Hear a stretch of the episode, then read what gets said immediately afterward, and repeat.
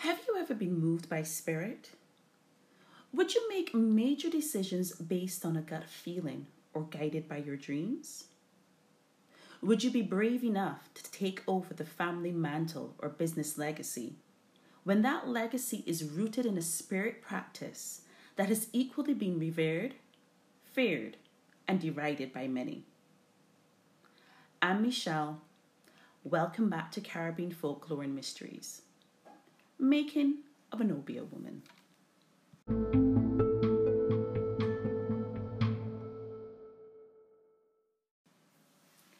Lizzie stood in the gully on the outskirts of her family's rural home with her mother and aunts, where they took great care to strategically sprinkle the cremated remains of her grandfather around the macaw palms.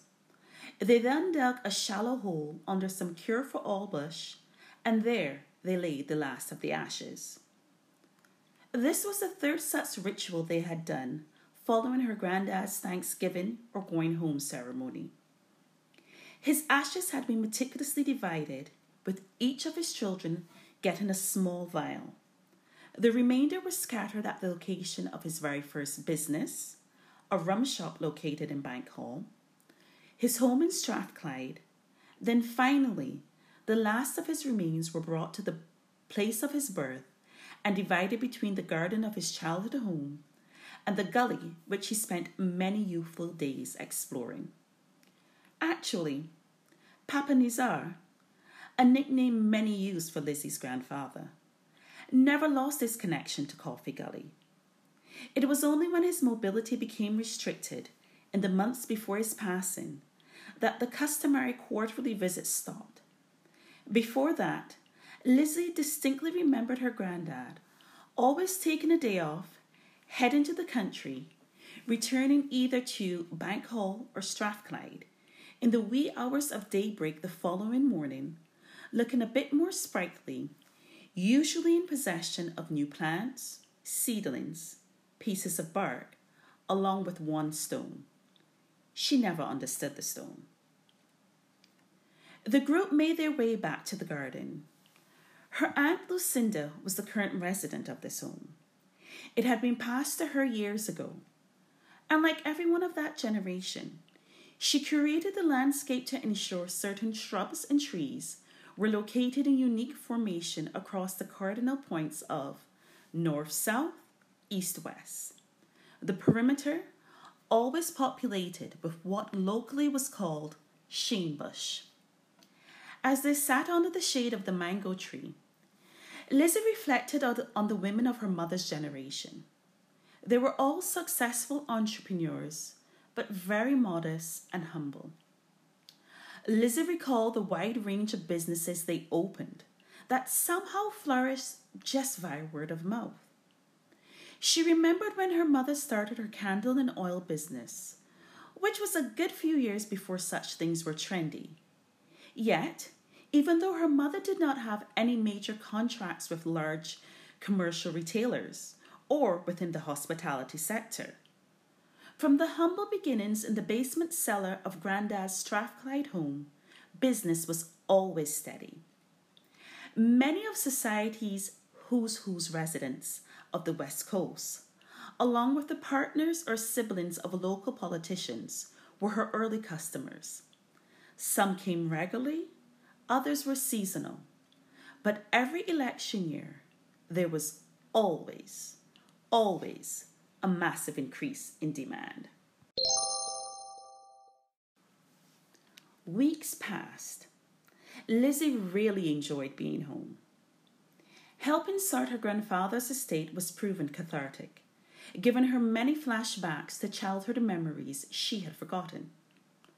Discussions with her granddad of her vivid dreams, who, in spite of her young age, took her through the steps of interpreting or, or understanding them recollections that the task of grinding certain herbs obtained from a coffee gully trip always fell to her with strict instructions that they be touched by no other hands. During this time, she interacted with many who knew her grandfather, all praising the help he gave them, some of them doing so with a kind of weird, zealous enthusiasm. a select few asking if she would take over his business. Through the resurgence of forgotten moments, combined with the tangible impact her grandfather had on those who knew him, which wasn't just limited to the local community. Her granddad had strong links across the region, especially in Trinidad and Guyana. Through it all, she pondered on why, of all of the grandchildren, Granddad always insisted that she had to leave the island, never encouraging her to return. From the age of 18, she packed up, first working as an au pair. When that was over, she got a scholarship to study. Then, over the ensuing years, as soon as one chapter of her life closed, a window opened, taking her to a new location, new experiences, new people. Almost as though there was a barrier preventing her from coming back home until Granddad's death. The last five years were spent working in Ghana, which for her produced the best experience over all the countries and continents she had called home. Ghana provided spiritual development that she wasn't aware she needed. It was also the only country Granddad accepted her offer of a ticket to come visit. Contemplating a relocation back home, Lizzie shared these thoughts with her mother whose simple response was, If it is to be, you will see the signs. The next seven nights, Lizzie's dreams were very lucid. She awoke the following morning feeling as though her spirit had journeyed to different countries, sometimes even a different era. The toot of a horn signaled her cousin Ray had arrived. Grabbing her bag, she walked out and jumped into his pickup. Ray was the firstborn of their generation also the first male in the family lineage following a generation of all girls. They were going to enjoy a midweek lunch along the coast in Martins Bay. However, en route, Ray advised he'd be stopping at Newton Plantation. He was currently looking for agricultural land to lease or buy and arranged a viewing of that estate. As Lizzie toured the full extent of the property with her cousin and the realtor, viewing the manager's house, then venturing outside to see the grounds. She started nodding along to a song from a radio somewhere in the vicinity. As she mumbled the words from this Mighty Sparrow classic to herself, a line hit her spirit differently. It went, You don't seem to understand. Obeah can't upset my plan, for Papa Nizar is me grandfather. Within the ensuing seconds, Lizzie flashed back on major events in her life up to that point. Then flashed forward on what the upcoming years could be. Eyes glazed over, appearing to have lulled into a trance like state, she was sharply brought back to reality when a lily white yard fowl noisily flew from the branches of a nearby tree, landing by her feet, clucking and pecking the ground searching for crumbs of food. Stunned, Lizzie blinked twice, steadied herself. The white fowl paused, cocked its head, stared Lizzie dead in her eye. And in that moment, Lizzie knew the mantle had been passed. She would remain in her homeland. Her days of wanderlust travel were no longer needed. She was ready to begin the journey of taking over Granddad's legacy.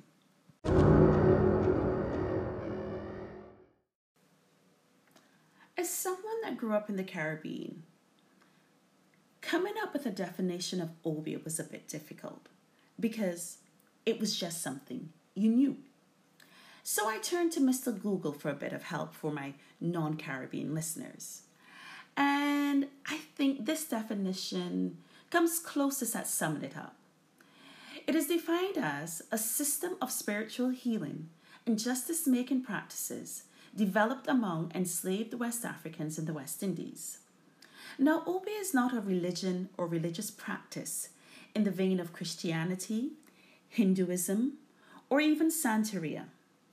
Obeah, or the practice of Obeah, is centered more around spiritual tools, rituals, the gift of psychic ability or power of premonitions, to aid the practitioner in achieving certain goals that may range from marriage proposals, retribution on a foe, ways of warding off any evil or bad luck, alternatively, also attracting prosperity or good luck. The use of specially crafted oils, potions, burning of specific candles, creating poultices or barriers of protection from herbs and plants, along with other practices such as having bush baths, were some of the tools employed by the Obeah woman or man to aid their clients in achieving their desired outcomes.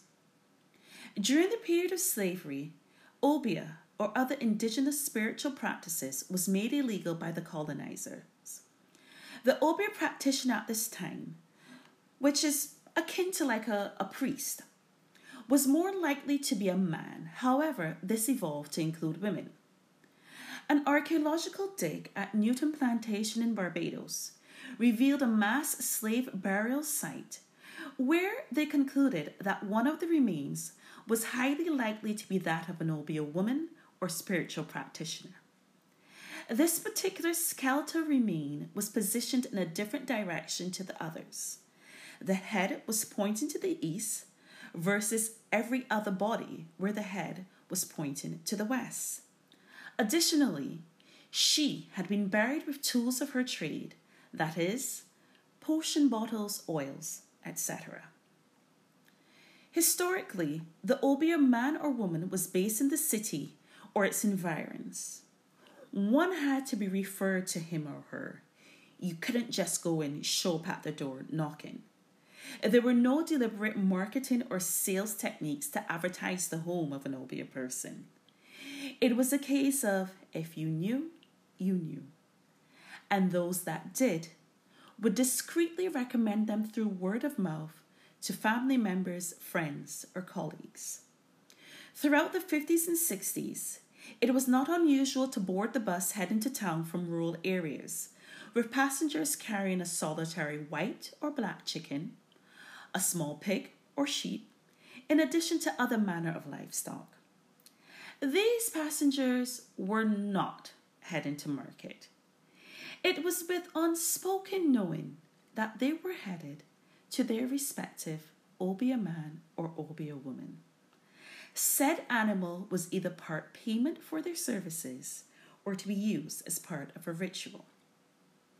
Traditionally, public discussions on Obeah tend to be in a negative or derogatory light, a practice peddled by charlatans or snake oil merchants, something for the gullible or weak minded, largely associated with witchcraft or the devil. But is it really deserving of such a reputation? If not for the Atlantic slave trade, if not for colonizations, would religions such as Christianity be as widespread as they are? Had history taken a different course, with migration occurring under less traumatic circumstances, would many indigenous spiritual practices have been subject to the degree of demonization that they currently endure? Bit of food for thought there for you. So, we have discussed Obeah from the historical viewpoint. But what about today? Can one still be referred to an Obeah person in 2021? Hmm. Well, I will say this.